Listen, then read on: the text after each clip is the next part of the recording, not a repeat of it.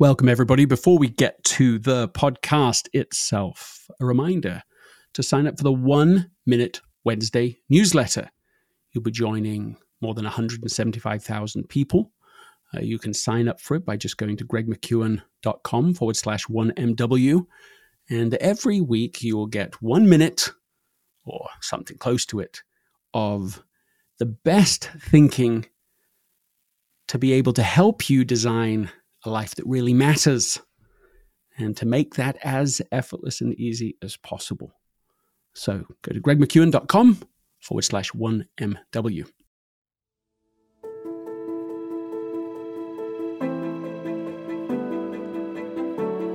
Today we have the privilege of speaking with Charles Duhigg. Uh, he's an author that I've been interested in for years and years. Uh, he's a distinguished journalist. He's someone who, I mean, he's a graduate of Yale University, of Harvard Business School.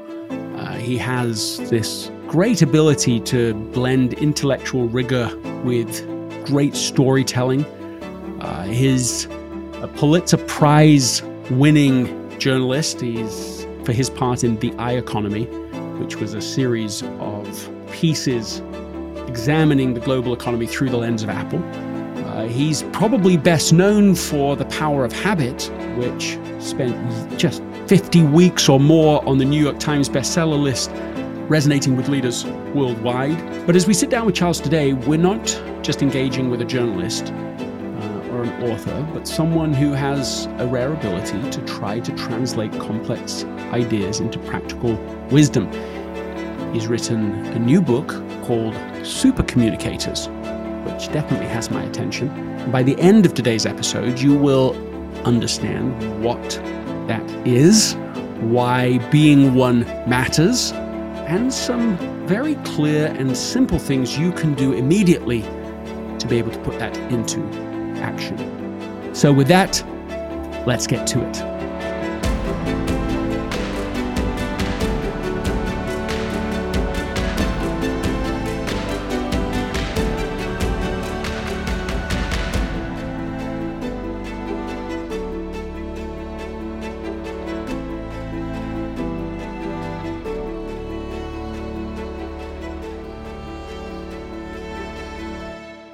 Let's start with a succinct summary. What is Super Communicators about and why does it matter so much right now? Well, super communicators are about why some people are so much better at connecting with other people, and particularly through conversation. Right? If I was to ask you, you know, if you were having a terrible day, who would you call that you know would make you feel better? Mm. Did, does someone come to mind? Yes.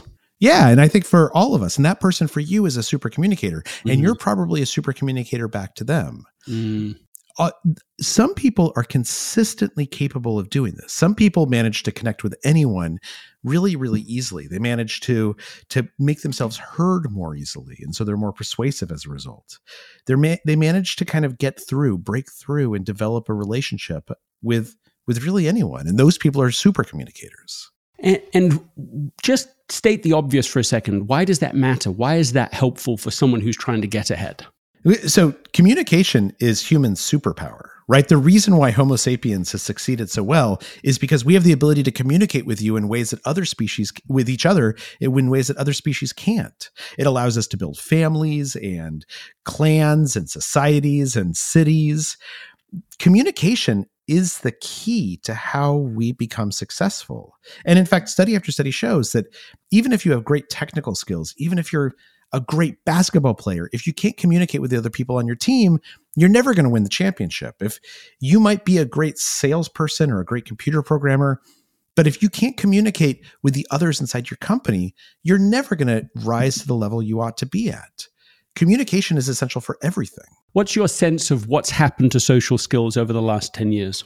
Well, I I I don't know that social skills have declined over the last 10 years. I think one of the things that's happened is that we're living through a period where there's much more polarization right? There's many more people who who feel divided from each other on a number of issues. And part of that is because we stopped teaching communication as a deliberate skill. The, the truth of the matter is anyone can be a super communicator. It's literally just a series of skills that anyone can learn the same way we can all learn to read. But what's important is that we have to be aware of those skills. We have to want to learn those skills. And and schools did this for a long time until the the 60s and 70s and 80s. It was very common to receive interpersonal communication training at school.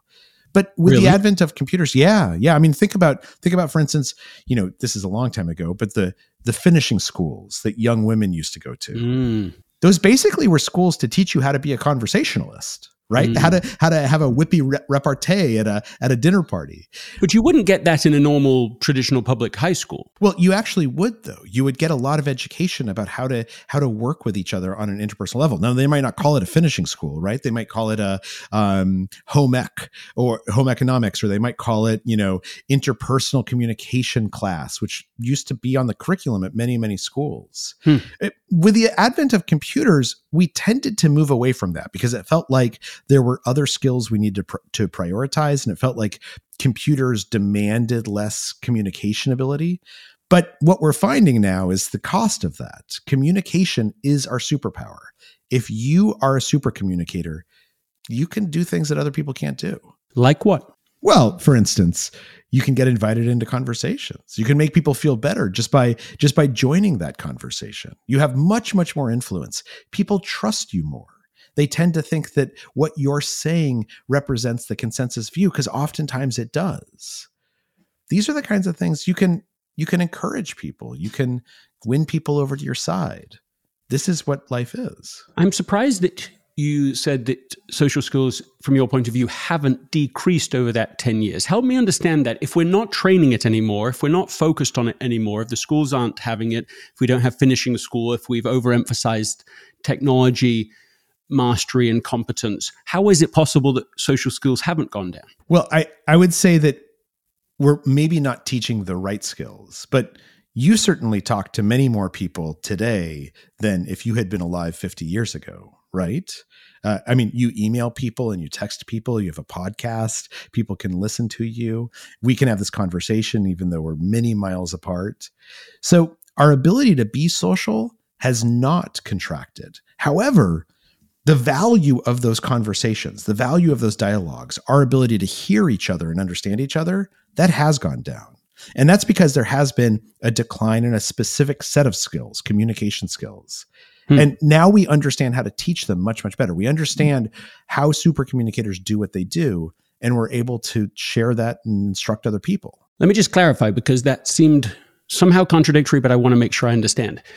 You're saying that the appetite for sociality hasn't gone down, but that the communication skills you think have gone down. Is that fair description of what you I think said? that's fair. And and I don't think that's true for everyone, right? There's lots of people who who still communicate well, but yes, one of the re- things that we see with polarization is that we see a cause of it is people not understanding how to talk with people who are different from them. They tend to mm. seek out people who are like-minded, they tend to enter echo chambers they don't know how to cross that chasm and have a conversation with someone who disagrees with them in a way that they both enjoy the conversation. Mm. And that's not great.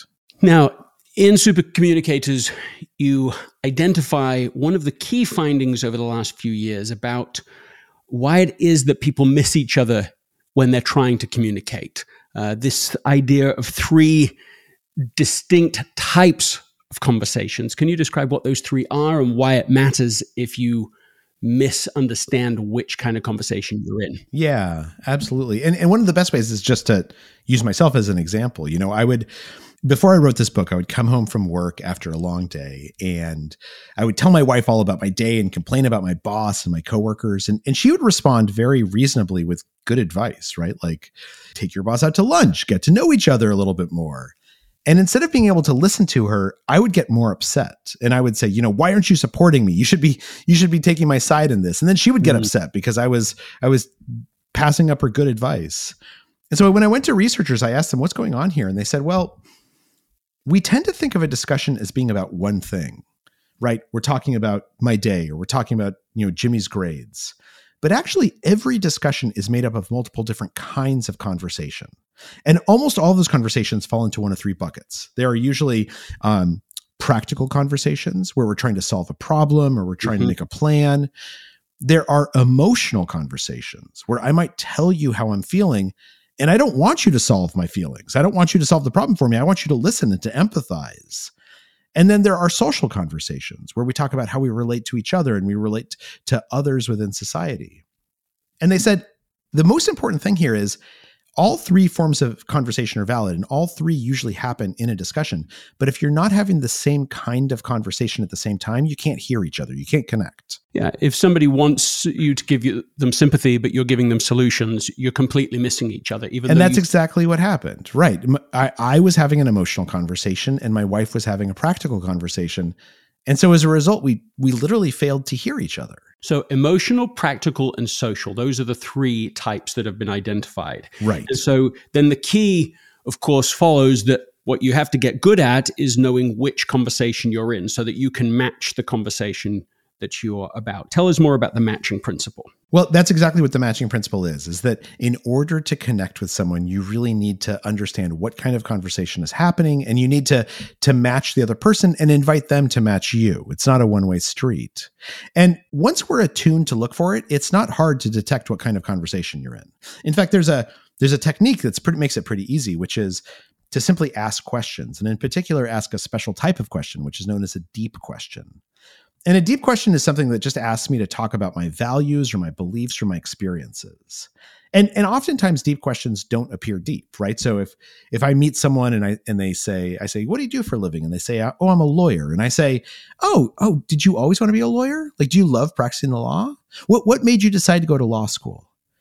Those three questions, they're easy enough to ask. They don't seem overly intrusive, but they're inviting that person to talk about the values that brought them to their career what experiences they have in their in their background that led them to law school as opposed to something else the values and the beliefs that they work with every day. They're telling me so much about who they are. And and just to give you an example mm-hmm. if i ask that question and someone says oh you know i wanted to become a lawyer because i really wanted to have a steady paycheck for my family I know they're in a practical mindset. They're talking about practical stuff. If on the other mm-hmm. hand they say, you know, I became a lawyer because I saw my dad get arrested and I wanted to fight for the under for the for the underdog. Now I know that actually this is a more emotional conversation and I need to match them there. So it makes sense to me practical versus emotional. The social is a little more ambiguous for me. How do you know you're in a social conversation? What is that exactly? So a social conversation and it's it's interesting because most of our conversations are actually social conversations. Mm-hmm. A social conversation is when we're talking about how we relate to other people and how we relate to society. So, if we're having a conversation and you're obviously British. Uh, where, where, did you grow up? What city yeah. did you grow up in? Born in London, yes. okay, so you're from London, and I grew up in New Mexico, mm-hmm. right? So the fact that like we came from different places and have had these different experiences, that we've been socially shaped by different, soci- slightly different societies, that has a bearing on how we communicate with each other, and it's actually interesting. Now that becomes even more important if, for instance, we're talking about okay, so how do we work with Fred at work? Because Fred gets really, really upset whenever anything changes Let's figure out what we need to do. How do we recognize who Fred is and what he needs? If you're having a conversation about race, you know, if I'm black and you're white and we're discussing race, acknowledging that the color of our skin gives us different experiences, different identities, and that shapes how we see issues and how we discuss them. That's an important thing to acknowledge because it helps us understand each other. This episode is sponsored by Shopify selling a little or a lot. Shopify helps you do your thing however you cha-ching. Shopify is the global commerce platform that helps you sell at every stage of your business. From the launch your online shop stage to the first real life store stage, all the way to the did we just hit a million orders stage, Shopify's there to help you grow. So whether you're selling scented soap or offering outdoor outfits, Shopify helps you sell everywhere. From their all in one e commerce platform to their in person point of sale system, whenever and whatever you're selling, Shopify's got you covered. Shopify helps turn browsers into buyers with the internet's best converting checkout, 15% better on average compared to other leading commerce platforms. So sell more with less effort thanks to Shopify Magic, which is your AI powered all star. In my experience with every business that I have built, including this podcast, there are breakthrough moments, and those moments are often the result of finding the right partner. And I think that's a way to think about Shopify because no matter how big you want to grow, Shopify gives you everything you need to take control and take your business to the next level.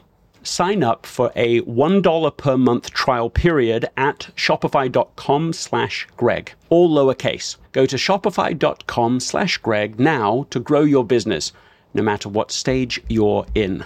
Shopify.com slash Greg. This episode is brought to you by Shopify. Forget the frustration of picking commerce platforms when you switch your business to Shopify, the global commerce platform that supercharges your selling wherever you sell. With Shopify, you'll harness the same intuitive features, trusted apps, and powerful analytics used by the world's leading brands. Sign up today for your $1 per month trial period at shopify.com slash tech, all lowercase. That's shopify.com slash tech. So when you talk about the social conversation, you're really just describing what kind of a relationship do we have? Yeah, I mean, between you and I, but also what kind of relationship do we have with the rest of the world, right? The social conversation is about how we relate to each other. And you know, when you gossip, when you when you share office gossip, when you talk about what you think is going to whether these people are dating or they're not dating or would they be right for each other, those are all social conversations. And what we're really doing is we're trying to figure out how does this person relate to the world? What do I need to know about them that helps me understand what they bring to different situations. You, you use a simple, almost mnemonic device for separating these three types of conversations. You call it helping, hugging, or hearing. Can you unpack that for us a little bit? Yeah. So this is something that that schools often teach teachers to do, which is that if a student comes up and they're upset, or even if they just want to have like a, a real conversation, mm-hmm. oftentimes it's good to start by saying, "Do you want to be helped? Do you want to be heard? Or do you want to be hugged?" Mm-hmm. And those mm-hmm. are the three types of conversations: the practical, the emotional, and the social. And and think about it. You know, now when I talk to my wife, oftentimes if I'm complaining to her, she'll take a moment and she'll say, "Look, do you want me to solve this problem with you, or do you want me just to listen to what you're saying?" Right? Mm-hmm. She's asking. She's asking me, "Do you want to be? Do you want to be helped, or do you want to be heard?" Mm-hmm. And then mm-hmm. sometimes I say, "No, actually, I want to be hugged. Like I want you. Mm-hmm. To, I want you to tell me that I'm right and make me feel better." Mm-hmm. Just understanding what people want out of a conversation is incredibly powerful. I think that simple question, that the addition of that language, do you want to be helped, hugged, or heard right now? What's the priority? What's the first thing? I think is a very simple way to be able to quickly and let's say in not really too conceptual a way get to the heart of which conversation we ought to be in right yeah. now. I think that's a great uh, uh, addition and help for us. Is there was there any research that's that you have based these findings primarily in? Is there like a, a, single piece of research that you go, that one really unlocked this whole oh, subject no? No, in reporting to this, I spoke to over 300 researchers. I I read over 4,000 studies. No, I, I would say what's happening right now, and this is this is typical of when you have an explosion in kind of an understanding, is that there isn't one study that tells us everything we, we need to know. In yeah, fact, there's there's dozens or hundreds of studies and it's it's putting them all together which is what i tried to do in super communicators. That's why i wrote right. the book that tells us the most important insights. Nevertheless i'll still push one more time on this. Were there a few that when you look back you say okay these were the ones that if somebody wanted to go beyond the book here are the points of research that i think are a good place to begin a gateway to reading the original research that I was reading and writing this. Sure, and there's extensive endnotes in the book that that can sort of lead them to those papers. I mean, there's a there's a series of studies that was done by a guy named Beau Sievers at Dartmouth University with his advisor Thalia Wheatley that looked at taking groups of people who were strangers and putting them together and asking them to answer questions together. And they found that some of the groups were able to answer the questions much more deeply and much more intimately. And it was because they had a super communicator in their group. Mm. And they looked at what those super communicators were doing and they saw something interesting. They found that the super communicators asked about 10 to 20 times as many questions as everyone else. Unbelievable. But but we the other people hardly registered them as questions because they were things like, "Huh, what'd you think about that?" Or, or "Oh yeah, what'd you say next?" Or, or you know, why does that seem important to you? These little questions that serve to invite others into the conversation. They asked deep questions about these values and these beliefs and these experiences. They tended to laugh more and and to when somebody got serious, they would match their seriousness. When you when people when they when the researchers asked the participants afterwards, who was the super communicator in your group? Oftentimes the participants themselves they would know, but they wouldn't be able to tell you how they knew. They wouldn't be able to say, "This is how I knew this guy was mm. or this gal is such a great communicator." Mm-hmm. But that's because what they were doing was so graceful that it made everyone else felt like they had a voice in that room. Well, first of all, they were micro questions, and secondly, the very nature of the questions got people thinking about themselves and opening about up about themselves. So let's say a super communicator does not bring attention to their communication prowess because the whole art of it is opening up other people and then syncing with them in a way that feels something like effortless. Yeah, I think that's right. I think that's I think that's one of the skills that super communicators develop. There's another study that I love, which is called the Fast Friends Protocol or the Fast mm. Friends Procedure, where these two researchers, the the Arons, they were they're a married couple, they would bring strangers into a room two by two, and they would give them a list of 36 questions to ask each other. And what they found is they found that if they asked a certain kind of question, those deep questions that we were talking about, questions that ask me about my values or my beliefs or my experiences, and if one person was vulnerable and then the other person reciprocated that vulnerability, then those people would feel close to each other, even if they had nothing in common. So I think that's an important study because one of the things it tells us is that when we're having a conversation with someone and they say something vulnerable that it'd be easy to gloss over, right? They say, you say, What did you do this weekend? And they say, You know, my son graduated and it was wonderful. Or, or they say, You know, it was, uh, it, I had some stuff going on. It was, it was not a great weekend. It's very easy to gloss over that and be like, Oh, that's good to hear. Like, you know, I'm sorry. Like, let's talk about next year's budget. But if you just take a beat and you say, Oh, like clearly you want to have an emotional conversation. I, I, I want to match you. You don't necessarily say that part aloud, but you say, mm-hmm. you know, tell me about your son. Like, what was the graduation like? Like, like what were you thinking as you saw him cross that stage? Or, or you know, I'm sorry, I'm sorry it was a tough weekend. I I know how that is. I've I've been there myself. If you ever want to talk about it, like I'd be happy to do so. Those things take about 30 seconds to say. But when we match someone, when they give us a hint of emotionality, emotionality or vulnerability, and we reciprocate it, we can't help but feel closer to each other. You've just covered two pieces of research. Is there a third? Is there a, another that just sparks your mind? Another piece of research that was particularly interesting to you? I mean, there's a ton of it. Um, there's a guy named Nicholas Epley, who's a, a professor at the University of Chicago. And one of the things he's done is tried to figure out how quickly people can get deep. And so he has um, mm-hmm. he has like room full of rooms full of hedge funders ask each other questions like, when's the last time you cried in front of another person? And he's found that people love these conversations, right? They mm. beforehand they think they're going to hate it. But then they sit down and they have these amazing conversations with someone where they really open up and that person opens up in return and you feel close to each other. And and it just shows and Nick's done this in dozens of different settings. Having a real conversation feels wonderful. In fact, our brains have evolved to feel wonderful when we have a real conversation. Yeah, this is in the chapter where you're talking about listening as a cure, as a as a, as a healer. Let me just put the question to you that you just posed from Epley. When was the last time that you cried with someone? Oh, that's a good question. Um, so uh, you know, like a, like a week and a half ago, I went to this mm. um to this c- conference where we had these these conversations, and people just told these amazing stories about things that had happened that had changed their lives, and they were so touching. Everyone in that room was crying. Like hmm. someone told a story about you know being a pudgy kid and the popular kid came and and took him running every day hmm. and how that that changed his life like it, hmm. it gave him so much more confidence and gave him so much sense of agency and and just how powerful this was and just to think that like there are these things that we do that we don't understand how much they affect others it was i i got i got all i got teary it was really it was really powerful What story did you tell?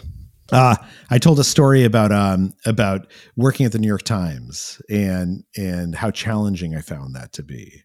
And again, others had shared with me, and I shared with them, and and that's kind of what's important, right? Is is that as I mentioned, communication is humans' superpower. The reason our species has succeeded is because we can communicate in a way that's different from every other species. We can share ideas and emotions, we can pass on knowledge and when we share those things, it's important that we know that the other person has heard us and has received that information and that knowledge. And our brains have evolved to love that feeling. We love to feel the feeling of connection. Mm-hmm. you know, just think about how you feel after a great conversation. You feel fantastic. And that's actually a product of evolution. Yeah, or, or the or the opposite of that, which is if you feel disconnected from somebody, if you feel deeply misunderstood uh, in an interaction, how utterly awful that is. What a, it can be really frustrating and really painful. Yeah, a primal, an almost primal fear uh, seems to be there. Well, in a situation where you want to be able to connect, but for a whole series of reasons, someone doesn't want to share, they don't feel like this is the time or place to do it how can you still connect with somebody like that? Because it seems like some of the toughest communication challenges we have uh, are with people who, for let's say very good reasons, don't want to be vulnerable, don't want to open up, or don't want to share. How can you be a super communicator in that situation? Well, and this happens a lot in conflict, right? When we're having a conversation with someone that we're fighting with, or when we're talking about a topic where we disagree with each other it's it's very typical. And and the number one thing is to prove to each other that we're listening. And there's actually a technique for this known as looping for understanding. And what looping for understanding says is to do three things. First, to ask a question. Second, to repeat back in your own words what you just heard the person say. And thirdly, to ask if you got it right. And the reason why this is powerful is because it shows the other person you genuinely are listening to them. You genuinely want to understand what they're saying to you. So, for instance, if if we're talking about gun rights, there's a chapter in the book about bringing together a group of gun activists who are fighting to control guns and others who believe that everyone should own guns. And by looping for understanding, they didn't convince each other to change their minds, but they understood each other. Again, this gets back to the matching principle that when I feel like you are listening to me and you feel like I'm listening to you and we're trying to match each other, that's what allows vulnerability to to come out. Now, vulnerability doesn't mean you can demand to ask me something and I have to answer it. Mm-hmm. Vulnerability means instead creating space for people to share what they want to share with each other. What, what, what are the best questions that you came across in your research? Like the golden questions to be able to, you know, unlock another person? So again, deep questions. There, there are no golden questions, right? There's no one question that kind of like does everything. Just as there's no one study that it sort of explains everything. But in general, questions that ask people about their values and their beliefs and their experiences that draw them out. Those are questions that tell me how to how to see this other person, how they see themselves, what's important to them. And and that can be a question about anything. I can ask you, know, let me let me ask you where where are you right now? I'm at home with my family. Okay, okay, and and and and uh, do you have kids? Four children. Four children. That's a lot of children. Are you glad you had kids? yeah, I'm glad I have kids. Yeah, yeah. like why? What what is it about kids that you find? I mean, because I have kids, and it's it's hard to have kids, right? For I only have two, but like you obviously really enjoy it. What do you what do you love about being a father? You know, the idea of what do I like about it doesn't quite capture it. You know, it's not as, as everybody knows who has children. It's, it's not like you have children in the same way as you go, oh, let's go on a vacation because it's fun to go on a vacation, right? It's got it's got nothing to do with liking or having fun. It's uh, it's way deeper than that, right? It's it's like the point of it all, the heartbeat of of uh, of meaning and purpose. It's to develop these little people to become who they can become and to build relationships with safe attachment, deeply connected, emotionally emotionally responsive, yeah. Uh, so that you can grow I- into a, a, an intergenerational family. So think about how much you just told me, right? You told me you told me what's important to you that that f- connections with other people are important to you, forming relationships that are safe and are secure is something that you value enormously. That that guiding your children into the world is something that you probably feel a sense of accomplishment from. You also told me that deciding to have kids wasn't like a cavalier decision. It wasn't necessarily even an easy decision or something that that you've enjoyed every day of. You've told me so much about who you are. And and the the golden question I asked, the magical question was just like why'd you decide to have kids? Like do you like being mm-hmm. a dad? Like that doesn't seem like a magical question. But any question can be a magical question if it's a question that asks the other person to talk about their values and their beliefs and their experiences. Any question can be a magical question if it asks people to talk about their values and their experiences. Yeah, I mean, the question you asked was a why question. That seems to be a clue into something like a golden question. It's a why, it's something beyond the surface. I mean, I, something that I'm with you on here is that asking even a single follow up question, actually asking a single question that you're genuinely interested in, I think is above something like above average. Yeah. You know, like if, if you ask somebody, well, how are you? I mean, that's it. Nobody means the question. At least, to be frank, in the US, nobody means the question. So you're supposed to just say, fine, good, and how are you? Yes, good, fine, and move on. It's a little less like that in England where I grew up.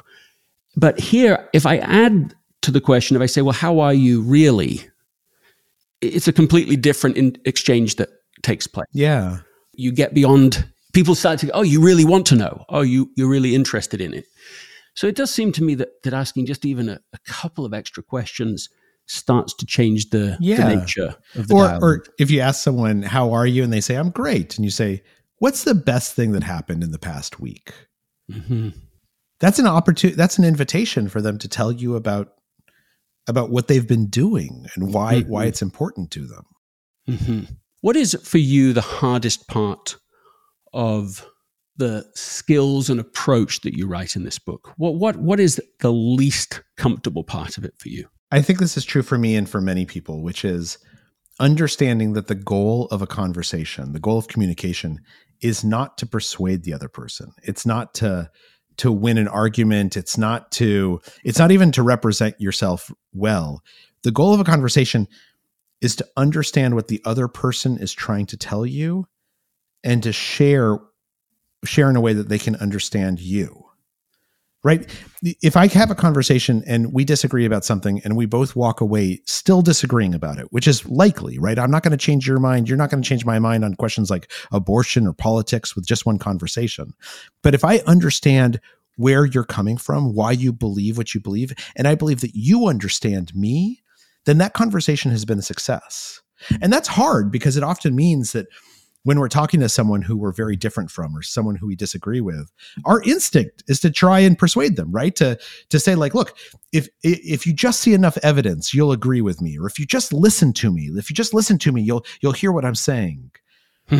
But the goal of a conversation is not to be right. The goal of a conversation is to understand what the other person is saying. Yeah there's a huge difference between uh, trying to trying to be right versus trying to get it right. Yeah, uh, it seems seems to be a big a big shift in the in the subject matter. There's a something that I thought was particularly interesting. Uh, it's page 166 and 167. It's the section in which you're talking about social identities, how our social identities shape our worlds. There's a great graphic here. Uh, if I were to try and describe it for those that haven't got the book in front of them yet, uh, there's a circle of me, and then the sister, employee, student, and volunteer. So it's a very simple uh, network, let's say.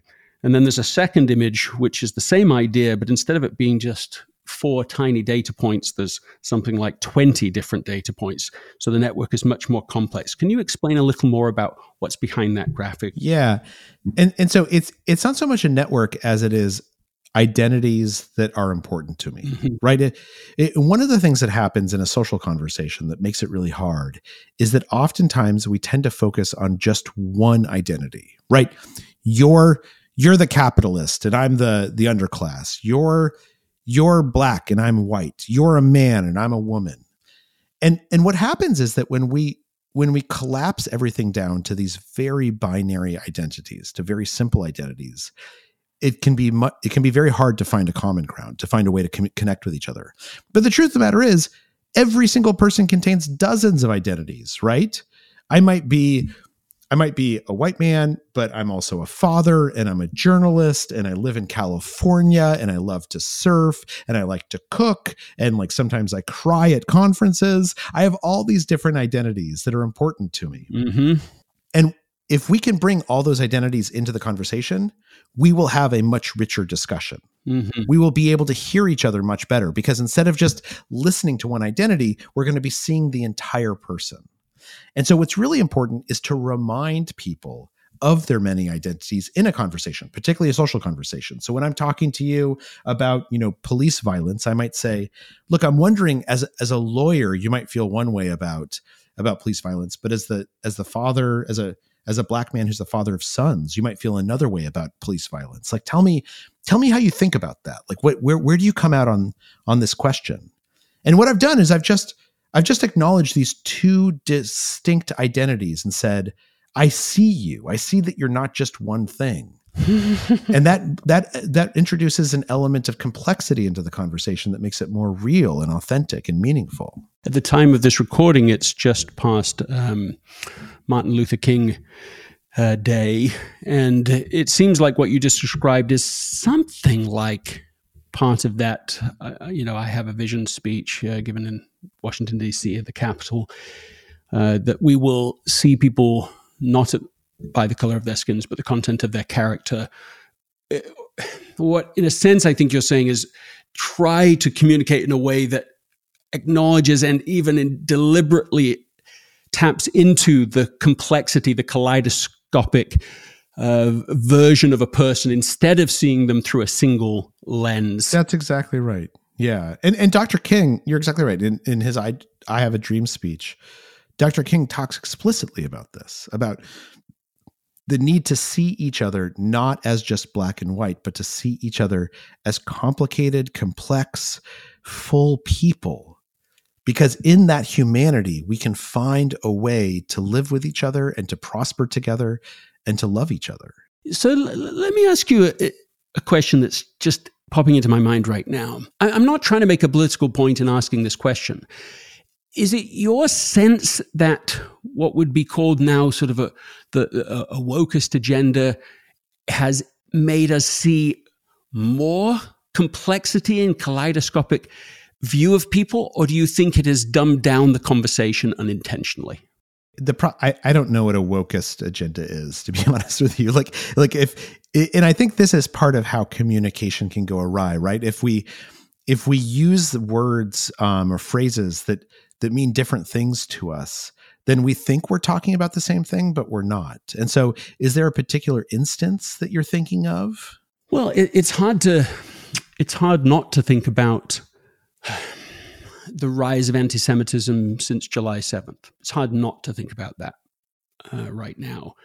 And these sort of bombastic statements that have been made, you know, and, and very publicly made, for example, coming out of uh, coming out of Harvard, where you know whatever the number of groups were that came out and made these group statements. You know what I mean? Yeah, but I, I think what you're talking about there is you're not talking about conversations, right? And and it's important it's important to acknowledge that sometimes we don't have conversations and we don't want to have conversations.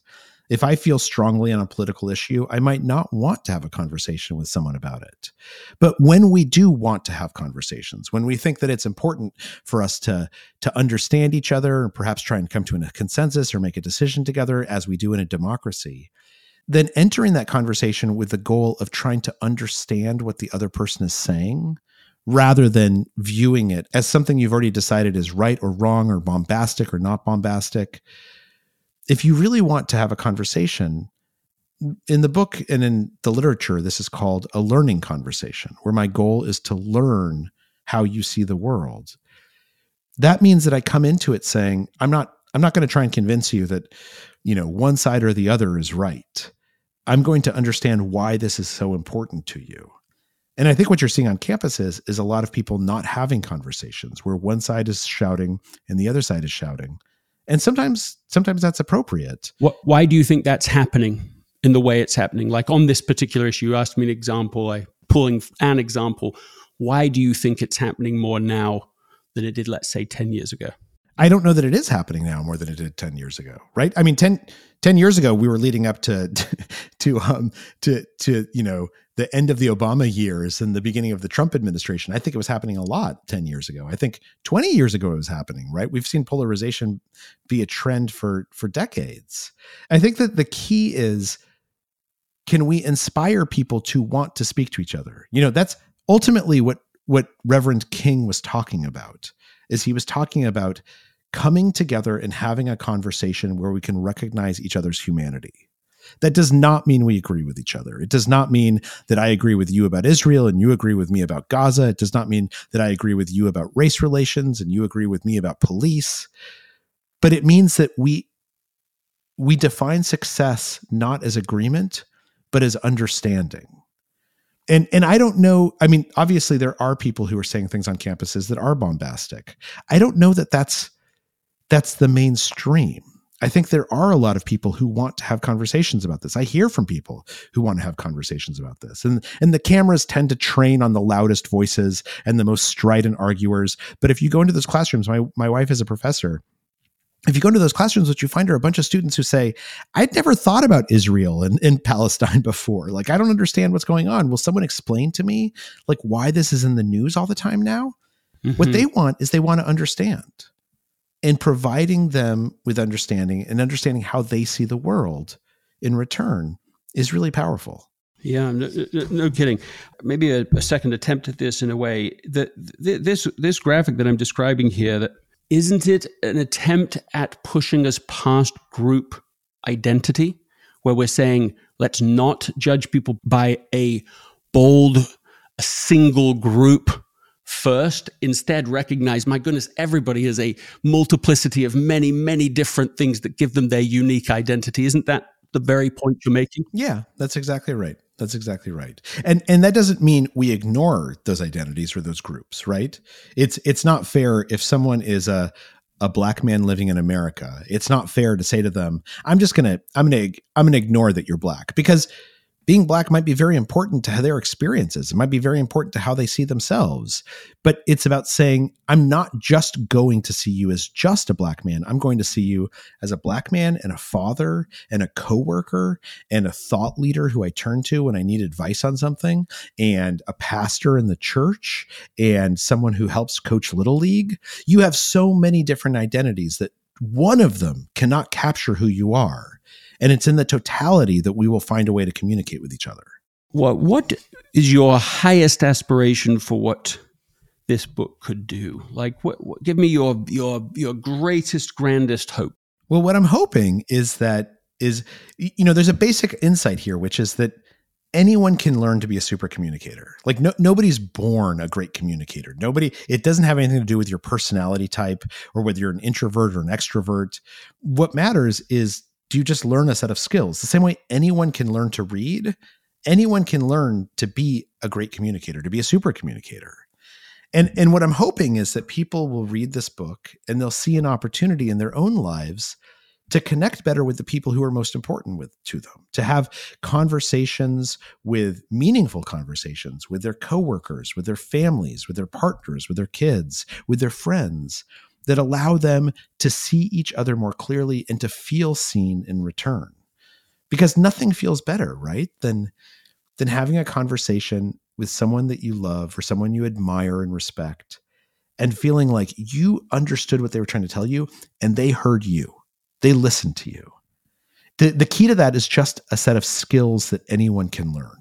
Charles Duhigg, thank you so much for being on the podcast. Thank you for your new book, Super Communicators, but also for the tremendous contribution that you've made through your books, through your journalism, and beyond. Thank you.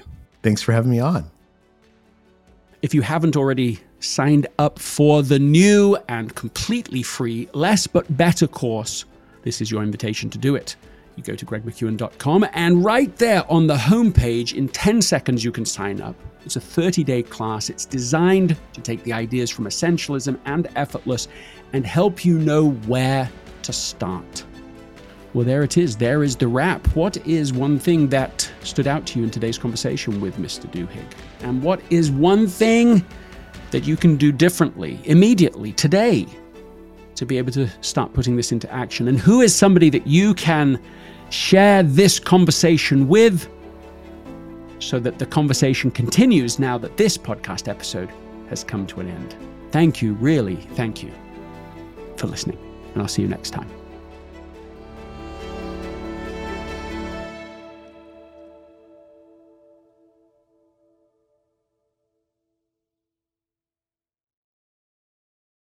This episode is brought to you by the Yap Media Podcast Network.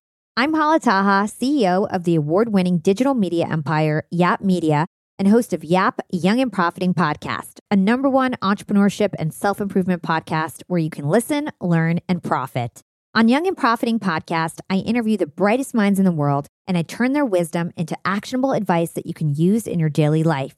Each week, we dive into a new topic like the art of side hustles, how to level up your influence and persuasion, and goal setting. I interview A list guests on Young and Profiting. I've got the best guests, like the world's number one negotiation expert, Chris Voss, Shark Daymond John, serial entrepreneurs Alex and Leila Hormozi, and even movie stars like Matthew McConaughey. There's absolutely no fluff on my podcast, and that's on purpose. Every episode is jam packed with advice that's going to push your life forward. I do my research, I get straight to the point, and I take things really seriously, which is why I'm known as the podcast princess and how I became one of the top podcasters in the world in less than five years. Young and Profiting Podcast is for all ages. Don't let the name fool you. It's an advanced show. As long as you want to learn and level up, you will be forever young. So join Podcast Royalty and subscribe to Young and Profiting Podcast, or YAP, like it's often called by my YAP fam, on Apple, Spotify, Castbox, or wherever you listen to your podcasts.